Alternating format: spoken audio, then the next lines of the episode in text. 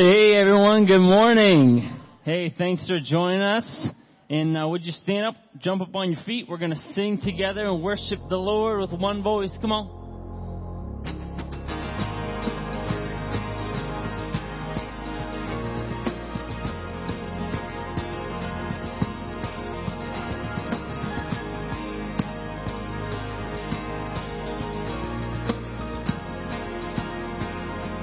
Come on, sing. Let's worship our King. Come, let us bow at his feet. He has a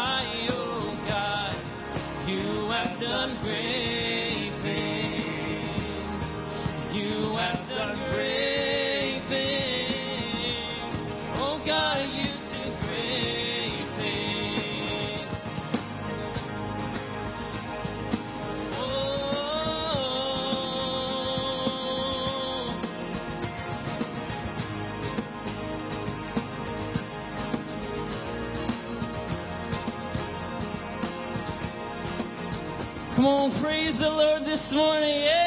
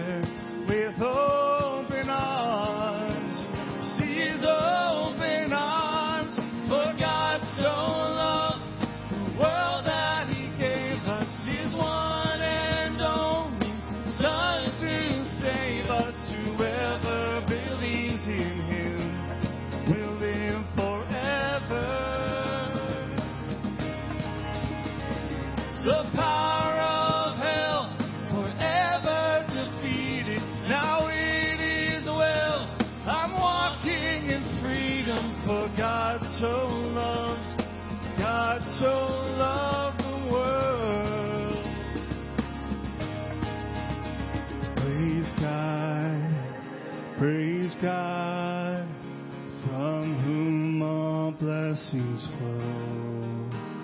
Praise Him, praise Him, for the wonders of His love.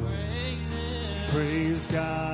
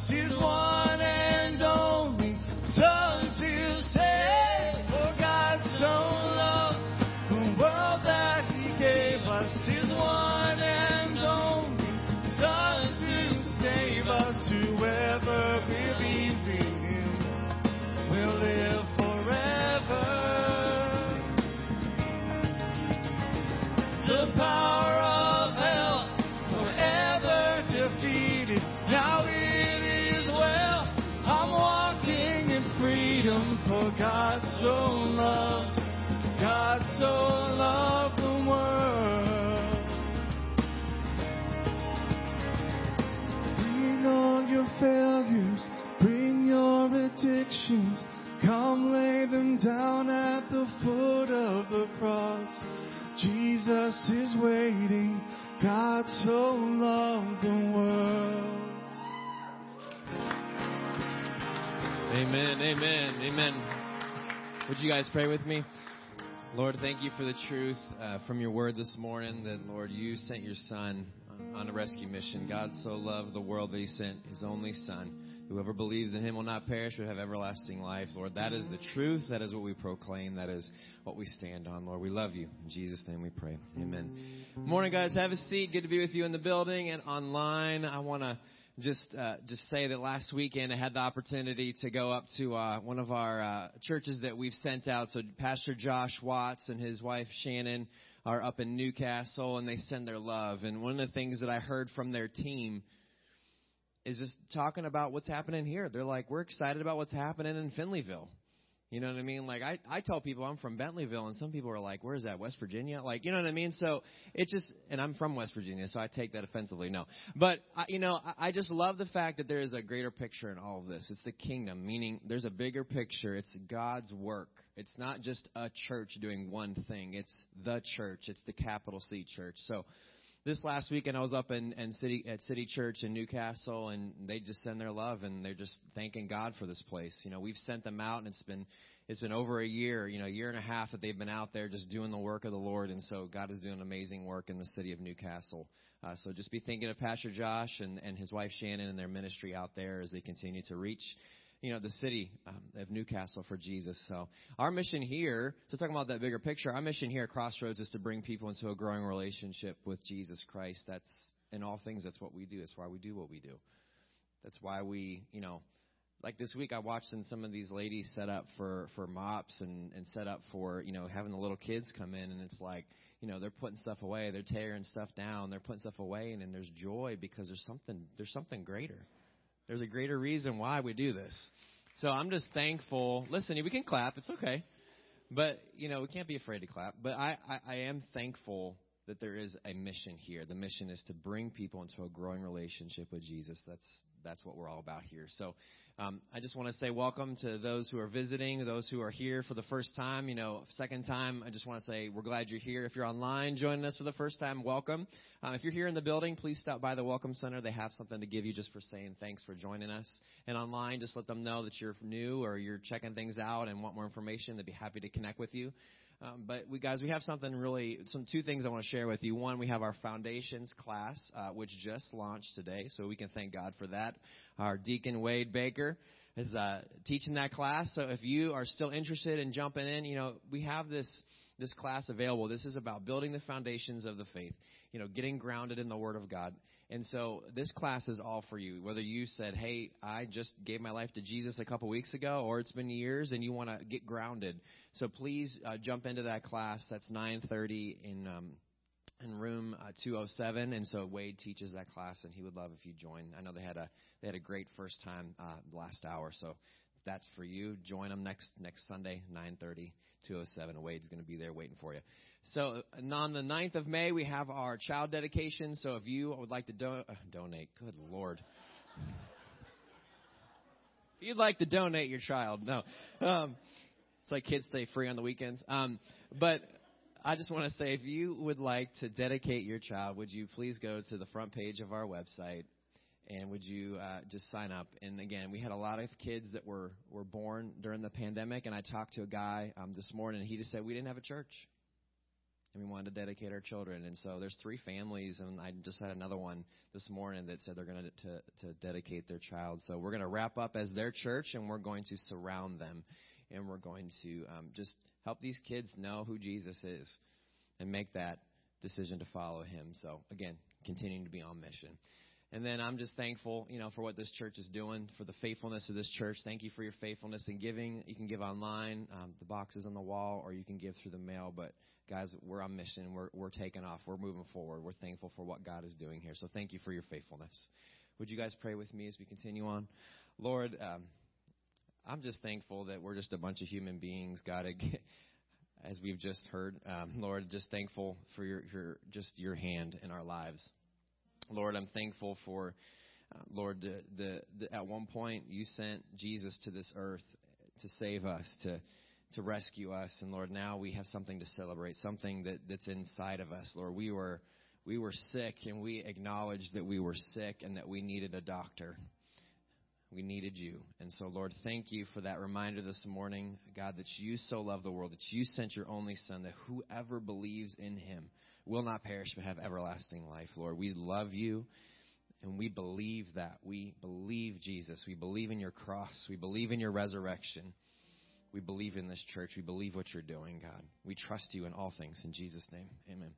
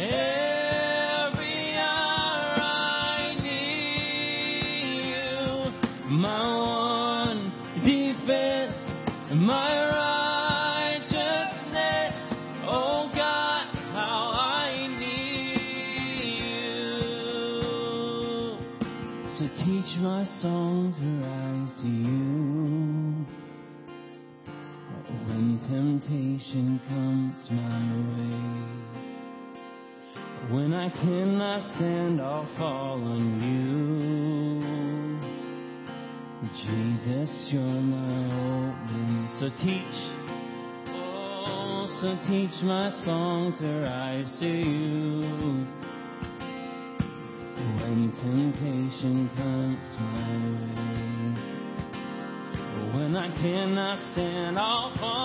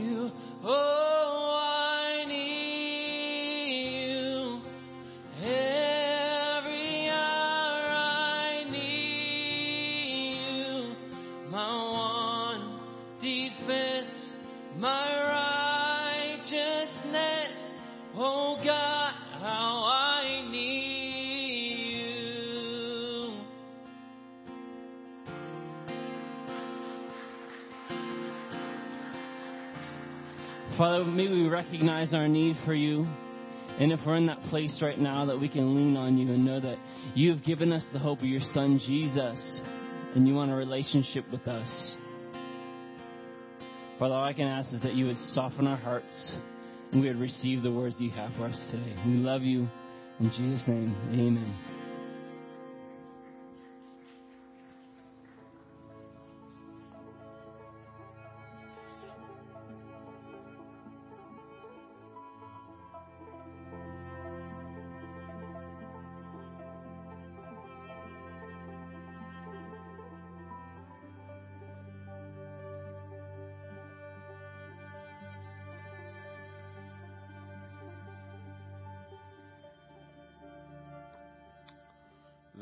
Remarkable Jesus.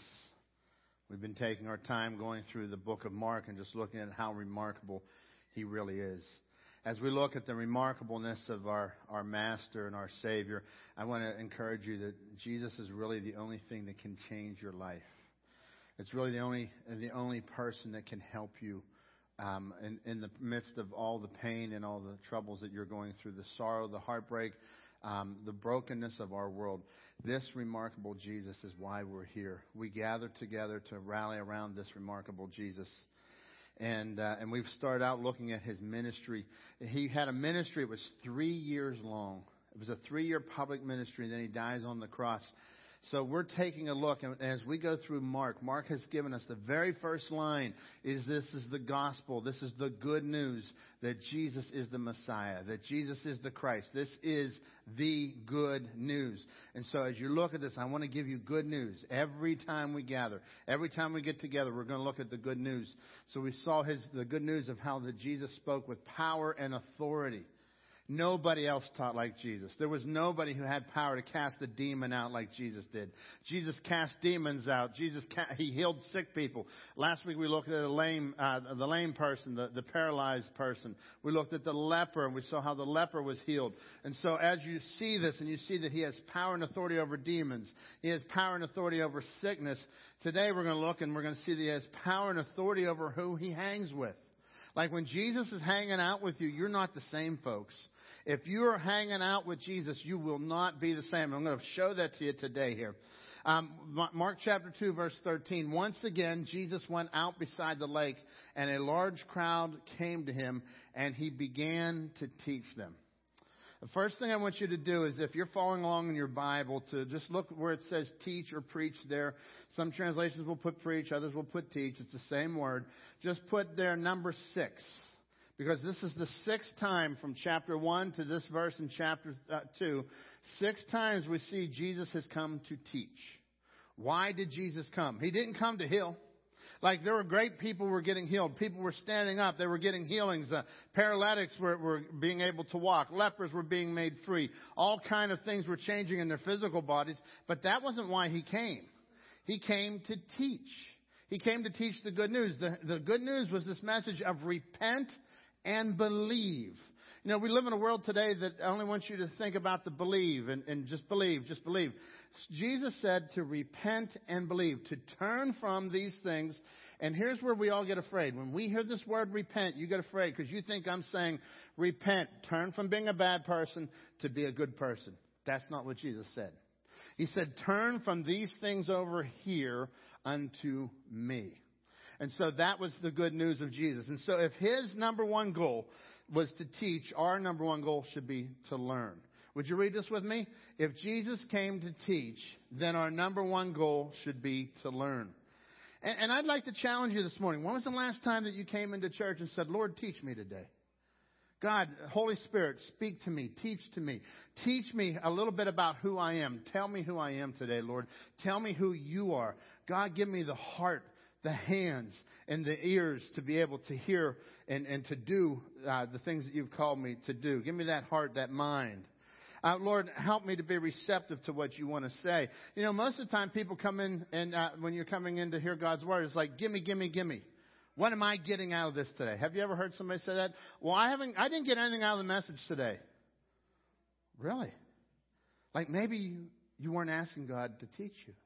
Maybe you were looking for the healing, and maybe you were just looking for the leprosy to be gone. And Jesus said, I'm going after something so much deeper. So I want to encourage us when we gather together, when you get into life groups, into small groups, we have small group Bible studies. Wade's starting this new class today.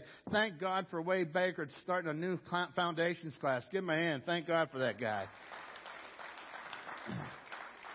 You know, when, when our teenagers gather in the gymnasium, when our children gather downstairs, listen, the number one goal is that they may know the good news. And so I want to challenge you when you come into church, when you gather around, whenever you get alone with God's Word. Many people, I've heard people say, well, you know, I just can't read the Bible. It's a little bit boring. Really? Maybe you need to ask God to teach you. Because when you do, and listen, I've got free Bibles out there. Please take one. People are taking them. We're constantly stocking that. Take one of them. It's a study Bible. It will help you. I guarantee you, if you pick it up and read the book of John, you'll never be able to put it down. Never. I, money back guarantee on a free Bible. Listen, people are taking them. One person came in and said, Man, this is so good. I just need a larger print. I can't see it. We got them a larger print, and, I, and they said, What do I do with the other one? I said, Give it to somebody. Listen, because this will transform your life. It, and so when you come to meet with God, I want to encourage you. Before you start reading your Bible in the morning, Lord, would you teach me today? God, would you speak to me? And He does. The Holy Spirit speaks to you. So if His number one goal was to teach, ours ought to be to learn. And not just to learn information. Listen, you can learn information. Uh, God wants transformation. He's looking to transform your life. He's looking for you to go beyond knowledge. He wants you to go knowledge, assent, and then trust. Yes, I know it. Now I agree with it. Now I'm going to trust it. And that's where the difference makes in people's lives.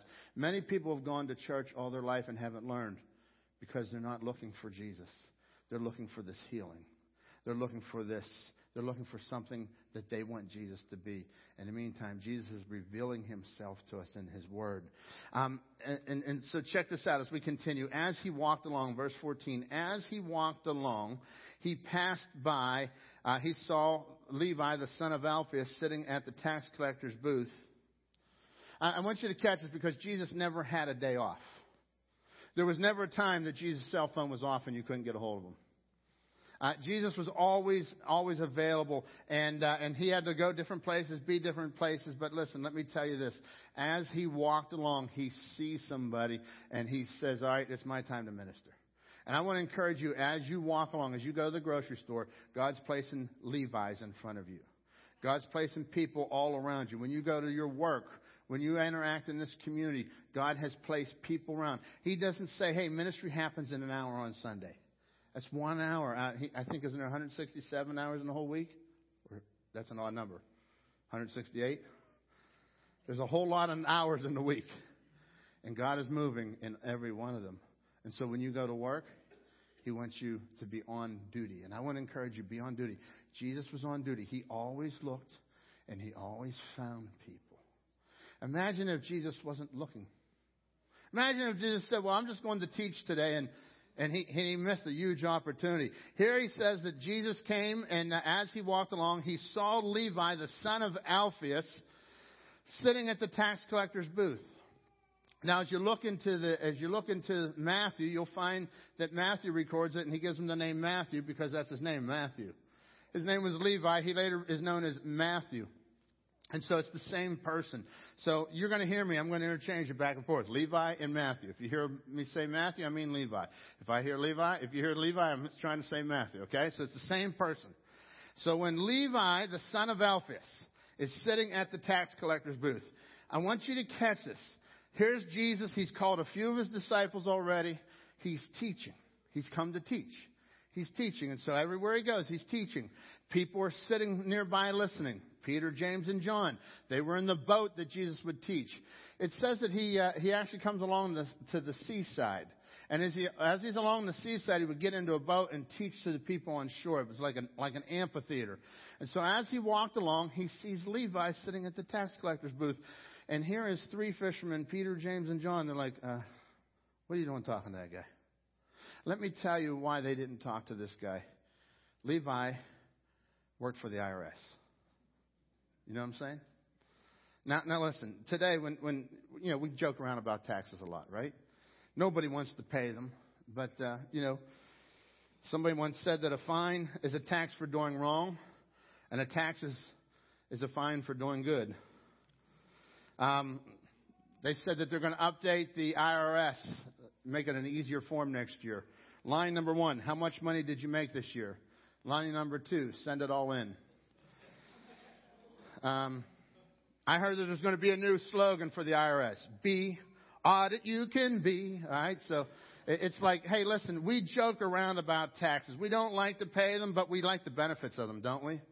We like having a road system. I like being able to pick up the phone call 911. I like that there's a lifeline helicopter. There's many good things that our taxes help us with in our country today. But in this day, I want you to catch this. This was Roman taxation. Uh, look at this map here. There, there, were several trade routes that went through. This, uh, where Jesus is at now is in Capernaum, and it's right along the seashore here. So this line here represents what was known as the Via Maris. It was a trade route. And so when you were coming from Egypt and you were cutting through Israel, remember this is the new occupation under the Roman territory. You were coming from over here and heading to the other parts of the Roman Empire, they would have these little tax booths set up. And you'd pay tax, and you'd pay tax on everything. Um, here's another another map, just kind of show you there are a bunch of different routes that were all over the place. Uh, there was one known as the King's Highway, one is the Via Maris. But as you look at this, I want you to consider Roman taxation. Here's Matthew sitting at the tax booth. And, and Matthew, Levi, I told you I'd do that, right?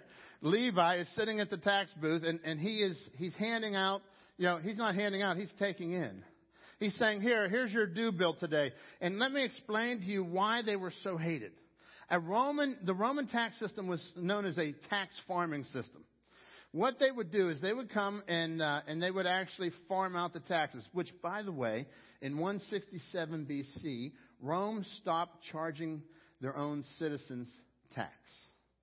Way before Jesus ever came. 167 BC, there was no tax if you were a Roman citizen. So why is there a tax collector now? Because it was a new territory. Rome would go in and they would uh, take over a new place, a new land, new country, they would send their military over, and then they would tax the people. They would do it to, to get them to be part of ingrained into their system, uh, to pay for the military that they've sent out there. And so what they would do is they would come with this tax farming idea, and they would have an auction, and they would do a, a census. And let's say they just did a census on Finleyville. Well, we think the residents of Finleyville, there's enough of them that we should be able to get a million dollars tax out of the Finleyville residents, right? So they come and uh, they, they, they say, we're going to auction this off. Rome, the Roman Empire didn't really have the manpower to send people out to collect this tax, so they would auction it off among the locals. So the Jewish residents would come to the auction. And you could bid on that million dollars. So they'd have a, a, an auction, and they would start at one million. We want a million. Who'll give me 1.2? He'll give me 1.3? He'll give me 1.4? And maybe you bought the right to collect that tax for two million. And that day, you would walk out and you would have paid $2 million for the right to collect the tax. And it didn't matter how much tax you collected, because you could collect the 1 million, you can collect enough to pay off the extra that you won to bid it, and then you could collect even more. So you could collect three or four million. And so what would happen? It was extortion. These people were lying. They were cheaters. They were thieves. Uh, they, they put themselves at the very middle of the equation. They said, wow, look, what a great investment. A million dollars becomes four million dollars. And they would just go and, and they would just make this tons of money and they would, they would tax you on everything. Um, so when Jesus came around, there was a large crowd. They would tax the people that were gathering in a large crowd. Uh, they would keep they would they, they, would keep cheating and raising the tax. Uh, they would make a living off of extortion. These were professional extortionists. They they're Jewish descent. They're they're Jewish descent, but they weren't really Jewish by the way they lived. They were considered unclean. They weren't allowed to come into worship. It was, it was like treason against Israel. It was like, it was, it was the worst of the worst. And so when Jesus goes up and he sees this man at the tax booth, like the other disciples are like, uh-uh. Let me give you a little bit more insight here. The, the disciples, when they would fish and they would get their catch, they would get taxed on the catch. All the imports, all the exports, they would, they would tax them. Sounds a little familiar today, doesn't it? You know, we, we get taxed on everything, right? So they would tax them. And so I, I want you to imagine these fishermen trying to avoid the tax booth. Hey, we had the great catch. Let's leave at night. Maybe he won't be at the tax booth. Maybe we can cut through the. Uh, I don't know if they had woods in Israel, right? Maybe we can cut through the through the through the, over there, get away from. We won't have to take the Via Maris. And so, at the end of the day, here is Matthew, and he's a tax collector. And Jesus comes up and he sees this guy who is a lying thief. He's a conniver. They, they, they would lend you money if you couldn't pay the tax, and they would lend you at an exorbitant rate. Today we call it a credit card. But back then, the tax collector did it, right?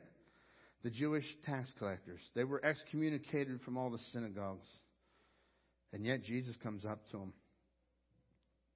He walks beside him and he sees that, that, that this is the tax collector. Now, I want you to catch this because Levi has been hearing Jesus speak. As I've read this passage many times, I'm like, how does this guy Levi just get up and follow Jesus?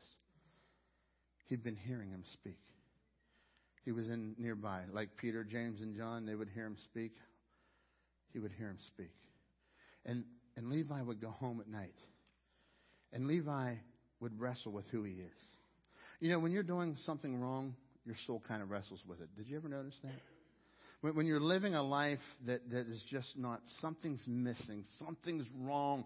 He would lay there at night, his soul, uh, his mind going overdrive, his, his heart gnawing at him, saying something, we, we, something's not right here. I don't know what it is. And so he keeps hearing little tidbits from Jesus, little tidbit from Jesus. And then Jesus comes up to him and Jesus walks over to him and the, uh, and, and the, uh, the disciples are like, Jesus, do you know what you're doing here? Jesus, do you realize that you are uh, that, that this is this that, you know like that's a tax collector? He, he's he's not he, he's not good, Jesus. Like like there was the Pharisees. The Pharisees had all kind of rules and regulations that they lived by, and here was the tax collector, and the disciples are somewhere in between all this mess, and they're like, man. Jesus, we know, like, we're, we're not like those Pharisees. We're not quite that, you know. By the way, when you hear the word Pharisee, you always think negative because we've kind of presented it as such. But in that day before Jesus came, they were well respected people. They were pious. They kept the law. As a matter of fact, they had the law of God, and then they had an oral law and they would wrap themselves around the oral law. The, they would wrap this oral law of God around it. So, in other words, let me give you an example. Keep the Sabbath. Remember the Sabbath and keep it holy, right? So they would say, well, God didn't give us much direction there, just to, just that we're supposed to rest on that day. So they would come up with rules, and they would say, okay, you can only tie a knot that could be loosened with one hand because we want to keep this law so good. And so they would, they would protect the law of God.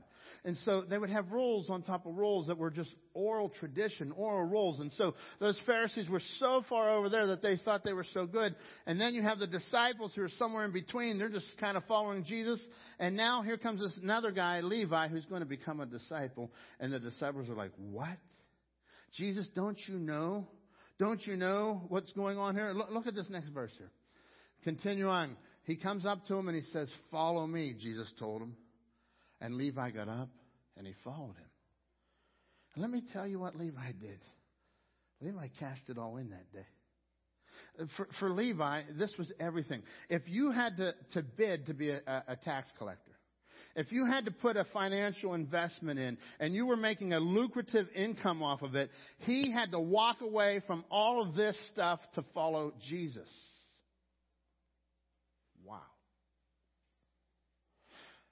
The disciples, the other disciples, they were fishermen, weren't they? For them, it was pretty easy, wasn't it? Oh, we're fishermen. What happened to their nets whenever they were done? They just left their net down. Dad took their nets and kept fishing. As a matter of fact, after Jesus rises from the dead, you see they go back fishing again to a degree. Levi, he could never go back and become a tax collector again.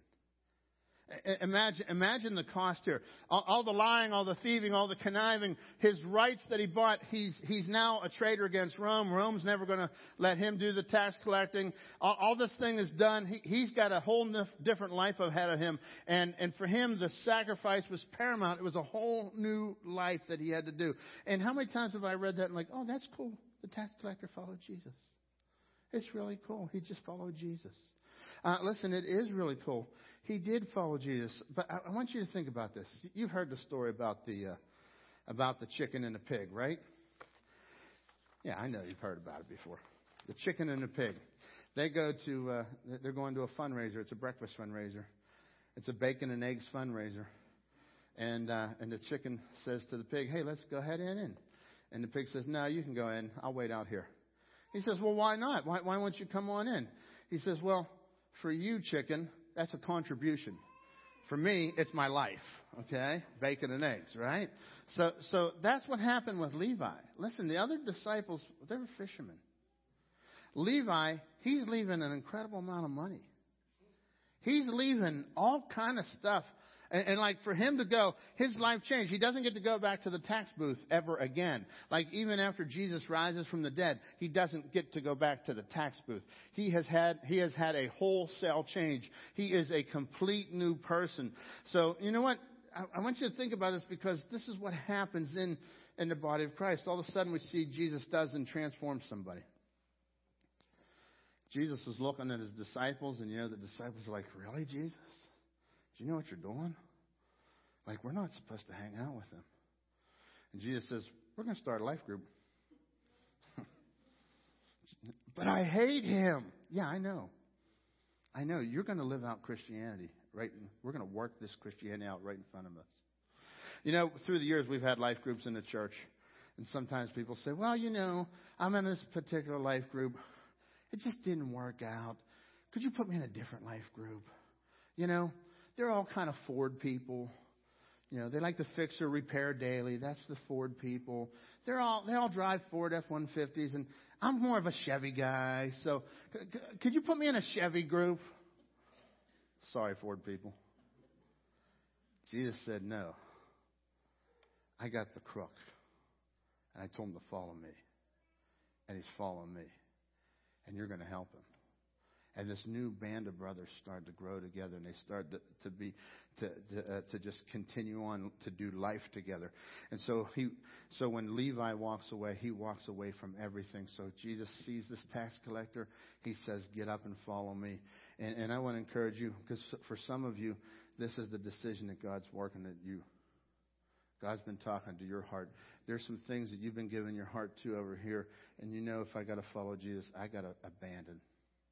I, because you can't do. Jesus said you can not serve two masters at the same time. Either he's Lord or he's not. Either I'm Lord or I'm not. So when you do a wholesale change, That's what the tax collector, Levi, Matthew, becomes a wholesale change, and he follows Jesus. And Jesus told him, uh, Jesus told him, "Follow me," and he gets up and he follows him. Verse 15: While Jesus was having dinner at Levi's house, um, many tax collectors and sinners were eating with him, and his disciples were, uh, and and his disciples, for there were many who followed him. He was eating with the sinners, of which I am one. He was eating with the tax collectors. Another translation says it like this He was eating with those despicable people. He was hanging out with people that you wouldn't hang out with. He's hanging out with crooks, with liars, with thieves, and, and he's having dinner with them. And you know what? I see in, in this passage that Jesus actually had a good time with them and, and that they were happy that he was there. But check this out. It says, For there were many who followed him that day. Verse 16. For the teachers of the law, when the teachers of the law, who were Pharisees, saw him eating with the sinners and tax collectors, they asked his disciples, Why does he eat with the sinners and the tax collectors? Uh, the, the, Pharisees were probably on the outside looking into this into this house. They would start. They were starting to follow him already, and they're saying, "We don't like him. We don't like him. He speaks with authority. That's a threat to our authority. We don't like this guy." And so, whenever they see this, and Jesus is about to draw the line between him and the religious crowd right now. Check this out. He says, "On hearing this, Jesus said to them, It is not the healthy who need a doctor, but the sick." I have not come to call the righteous, but the sinners. What? If you know people that don't follow Jesus, quite often they probably have told you two things about Jesus. Jesus said, don't judge, and Jesus hung out with sinners. You probably have heard people say that. People have told me that many times. And yeah, that's cool, but look what Jesus calls them. No, go back. There you go. It's magic. What's he call them? He calls them sickos. That's the Ken Barner translation. He calls them sick. Man, these people are sick and they know it. Now we'll move forward. Jesus hung out with the party crowd because they were sick and they knew it. Would you read that with me? Jesus hung out with the party crowd because they were sick and they knew it. Man, oh day, through the years I've heard people say, well, you know, you should be hanging out with the party crowd so you can identify with them. Listen, Jesus didn't sin. Jesus didn't go in and say, well, hey, you know what, uh, what are you guys doing for sin? Let me, let me do what I can dabble with my sin a little bit with you just so that I'll fit in. You really think that? Like people really think that. It's amazing. I've had people tell me, well, you know, just, just, just, just go out. You need to go out. You need to just dabble a little bit. No, I'm not dabbling nothing. Jesus didn't dabble at all. He hung out with this group of a bunch of thieves and liars because they were sick and they knew it. It was Matthew's retirement party. Matthew was retiring. He left immediately and, and, and the thing he says is, hey, listen, Jesus, do you think you could hang out with a couple of my friends? Because I have a whole lot of friends. We've all been disrupted. We've all been hurt by this. We, none of us are really finding meaning. And so Jesus, He gathers them together and Jesus goes in and He hangs out with them. They're happy with Jesus and they're happy with, uh, they're happy to follow Him. Look here at the next verse here. We'll go to this. Mark 2.15. While He was having dinner at Levi's house, hanging with the tax collectors and sinners, eating with Him and His disciples, there were many who followed him. You see what happened? How many times have I looked at the party and focused on the party because Jesus should be a party, church should be fun, church should be this? No, no, no, that's not what Jesus was talking about. Jesus said, I'm going to there because you people won't let him in. You people over there that know how to tie a knot on the Sabbath and loosen it with one hand, go ahead, keep untying your knot because I'm hanging out with the sick people. And I'm going over here with the sick people, and Jesus didn't didn't let, let me be sick. You know, you just sang a song this morning. Uh, God so loved the world, lay all your addictions and your burdens at the foot of the cross. You know what many people do? They lay it down, they have a good hour, and then they get up and they take it with them. And that's it. And God says, lay it down and walk away like when, when these people, listen, they were no longer tax collectors. They were this. Here's what they did. They repented and believed. That Jesus didn't go over to the tax collector booth and say, hey, if you pray this little hocus pocus type of thing, you get to go to heaven. He said, follow me. And I want to encourage you today, that's the missing factor for many people. Are you following Jesus? Like, I'm not asking you if you're living a moral life. That's not what we're talking about. I'm asking you, are you a new person? Is, is, is, are you changed by the master? Many realized that they had, were, were living this way and that, that they were not being fulfilled. Their fulfillment was not working. They had money, they had fun, they had all kind of things that went with the whole party crowd. And it, listen, it didn't matter. They left. They left because they said, we finally found something that can fulfill. We have found that this Jesus, from what we've been hearing, we've been the tax collectors. Every time the crowd gathers around, we're collecting money. We're making money off this crowd. We're not going to make money off it anymore. Could you imagine if Levi would have come and said, I'll follow you, Jesus, but um, how about this? I keep my tax business and I'll make a whole lot of money to fuel your ministry. Jesus said, no. Follow me. And he left everything and he becomes a new man. He becomes a new person in Jesus Christ. And so when that call came, he was ready for it. And I want to ask you, are you ready for that call? You may be in church all your life and, and you haven't answered to the call. You see, it's one thing to be in church, it's another thing to follow Jesus. Have you answered the call of Jesus? Are you a follower of Him? Like, like, have you found out that these things over here will not satisfy? Keep going. You'll find it eventually that they do not satisfy. And I pray that you will find it in this lifetime before it's too late. Open your heart to Jesus because these things don't satisfy. Follow Him. Follow Him. For there were many who followed Him. The flip side is this, is that Jesus avoided the religious crowd because they were sick and wouldn't admit it. Read that with me. Jesus avoided the religious crowd because they were sick and they would not admit it. Jesus said, verse 17, it's not the healthy who need a doctor, but the sick. I've not come to call the doctor to uh, call the righteous, but to call sinners. He says, they're sick and I'm the doctor. They're admitting it. Do you ever go to your doctor's office and there's a sign up that says, healthy people only? Please register only if you're healthy. You know? Uh, the doctors in the back, I've studied for 14 years. Them diseases are bad. I don't want to get any disease. Only send me healthy people. You know, I go to the doctor, and I think there's nothing wrong with me, right? Of course, you know there's something wrong with me, but the doctors don't. You know, I got I, somebody told me years ago whether you like it or not, schedule an annual visit. So I started going to the doctor for an annual visit, and he said we need to up that to twice a year. I was like, really? But I'm not sick. He goes, not yet. Like, oh, thank you, Doc. I appreciate that, you know? So here you are. You're, you're in the doctor's waiting office. Do you ever do this? You're sitting in the doctor's office. I'm just there for my annual checkup, you know? Nowadays, you know, I just went not too long ago, you're sitting there with your mask on, you're like, and I'm looking over the other chair 10 feet away from me. I wonder what he's here for. Ooh. He probably got the C virus. Not me, I'm healthy. And he's looking at me like, I wonder what that guy's here for. Then I get up and I'm like, oh, I can barely walk. My knees are hurting.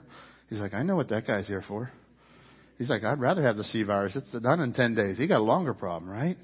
And, and so what happens is we, we tend to look at everybody else and we judge ourselves based on what we look at everybody else. Like I'm not as bad as somebody else. And, and listen, that's not what Jesus did. Um, G- Jesus, Jesus said, listen, I come for the sick. How many times are we sick and didn't know it? And that's what happened. The religious crowd, they were sick and they didn't know it. They, they did all the roles. They were pious. They were, they were kind. They did everything, but they were far from God. They were really good at rules. They were really good at regulations, but they had no heart. Everything was missing. It was, it was like an empty shell. And so here's, here's, here's where they were at. Jesus called them whited walls. They look good on the outside. It was, it was like a, a, a term for a, a, a tombstone, like, like a, a gravestone that would rot. He said, you're like a whited wall. It looks good on the outside, but I could just kick it and it falls over. It's rotten on the inside. And that's what the religious people were like. And so Jesus wasn't antagonistic towards them. He just realized that they're sick too, but they won't admit it. We're all sick. Romans 3:10 There is no one righteous, not even one. There's no one who understands. There's no one who seeks God. No one. No one. No one. All, everybody has turned away. They have together become worthless. There is no one who does good not even one. You know what Jesus did? He came because he knew you were sick. The question is, do you know it? Are you willing to surrender and go to the doctor? Many people will die of diseases because they wouldn't go to the doctor. Many people will go into a Christless eternity because they would not admit they were sick. Jesus said, I am the Son of Man. Daniel chapter 7. He identified with the Son of Man in Daniel chapter 7. One day every knee will bow down, all things will be eternally His. He is the Son of Man. Are you willing to come to the doctor? Are you willing to let him be the doctor? And are you willing to admit that you are sin? That you have this sin problem, that you, that you got to deal with this?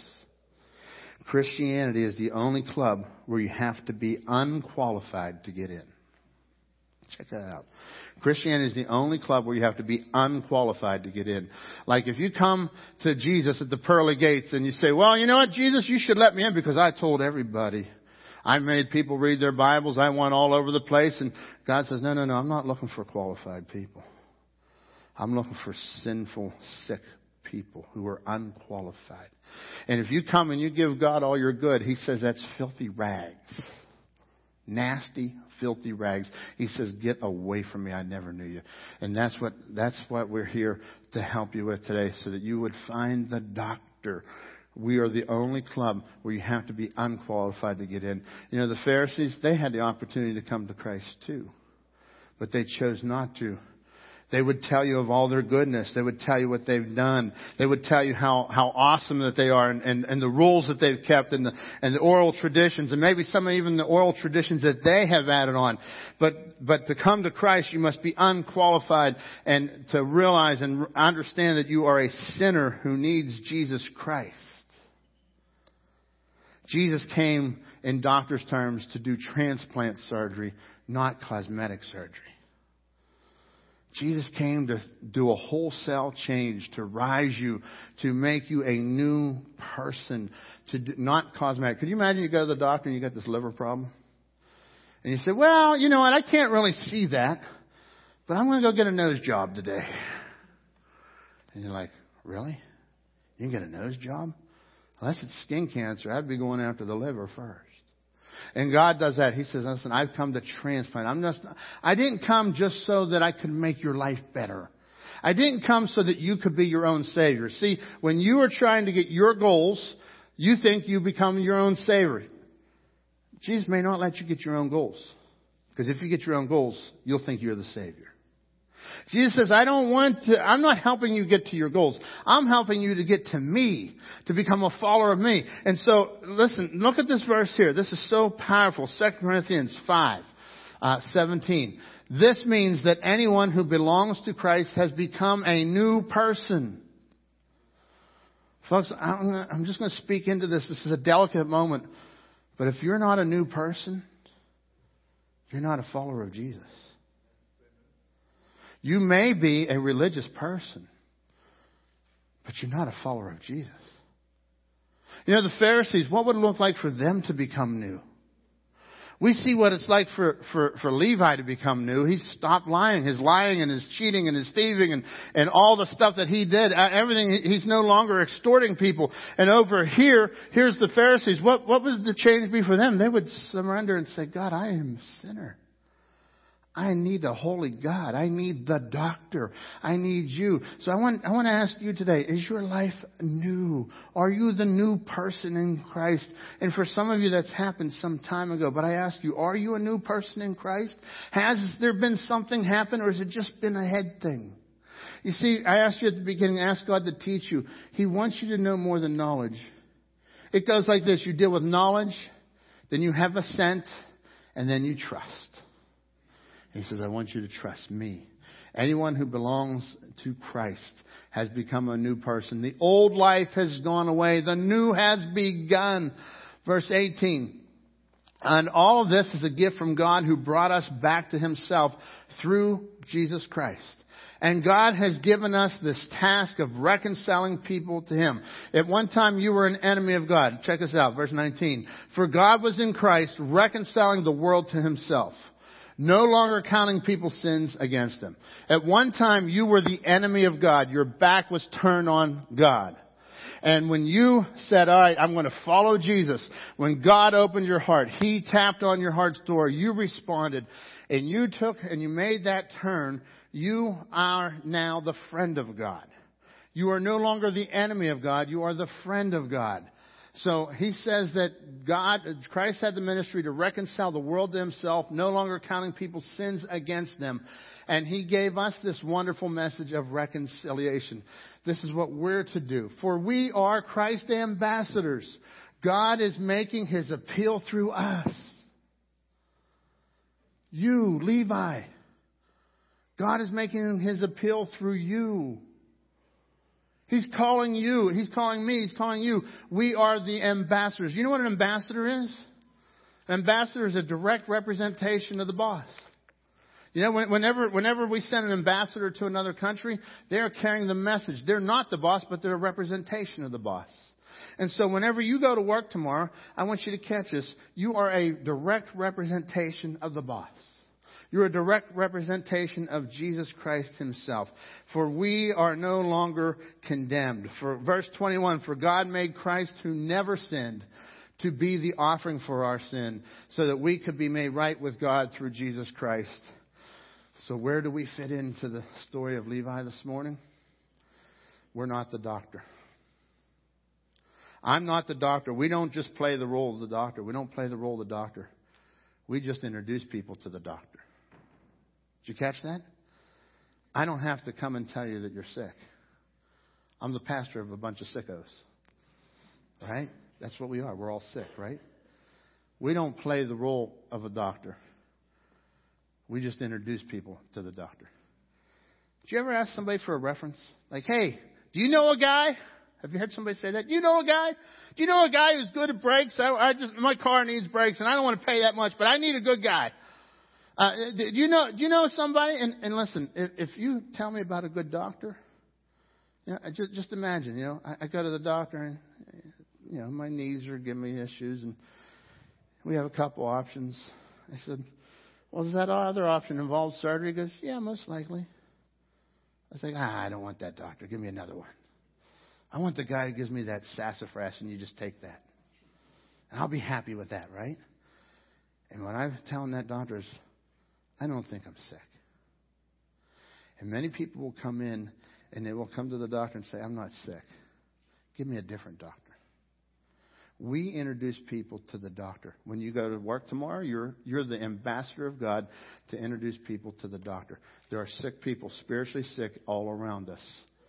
And if you're following Christ, just remember where you came from. You were a sick person. I'm a sick person, but I've been made whole. My doctor has the cure to my soul. Jesus has the cure to your soul. And so Jesus, in this passage, has showed us that he has the power over those who he hangs out with. And if you hang out with him, he's going to change your life. He's going to make you new. We're the four friends like last week. The four friends, they had an opportunity to see lives changed or get good seats. That place was packed out. Uh, you go back and read in, in earlier in chapter two there, uh, the paralyzed man, they couldn't get him in because the, the place was so full, and so they go up and they dig on the roof. Those four friends, they could have had front row seats. But they said, no. We have a friend who needs changed. We have a friend who needs healed. We're the four friends. We're taking people to the doctors. Let's close in prayer. With our heads bowed and eyes closed today, I want to invite you to trust Jesus. Maybe you're here today and you realize that I am sick. Your, your sickness is your sin. Oh, God might have used other things to get your attention so that you would understand that your sin is your sickness. But maybe today God's speaking to you and He's, He's knocking. Maybe today's the day, like like when he came over to Levi, and, and Levi said, "Man, you have you, you don't want to talk to me." And Jesus said, "Yeah, I want you to follow me." Maybe that's you today, and I, I want to invite you to follow Jesus. Just start today. Call on Him right where you're at in your seat, and just ask the Lord. Just say, "Dear God, I come before you, and I need you. I'm sick. My sin has made me sick." And I need you, the doctor. Heal my soul. You died on the cross. You paid your, you paid for my sin. You were buried and you rose again. I invite you into my heart right here and now. Thank you for healing my soul today. Thank you for forgiving me. And for others in this room, maybe, or online, maybe you have forgotten how sick you are. Maybe you've forgotten how sick you were. Maybe you have begun to play the role of the doctor, and God says, I didn't ask you to play the role of the doctor. I'm the doctor. I just asked you to love.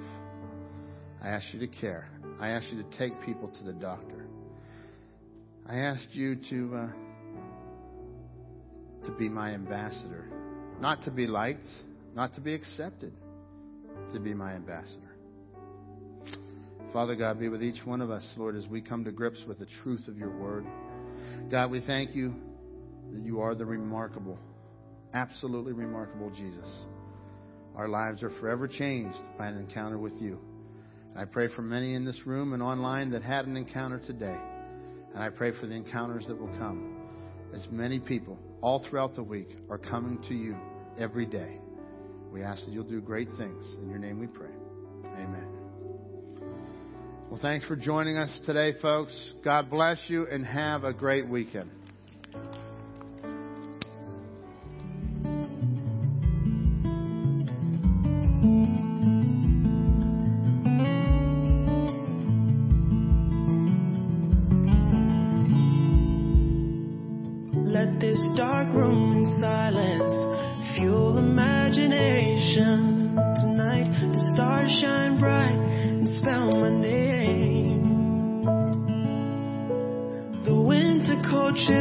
Away and bonfire fire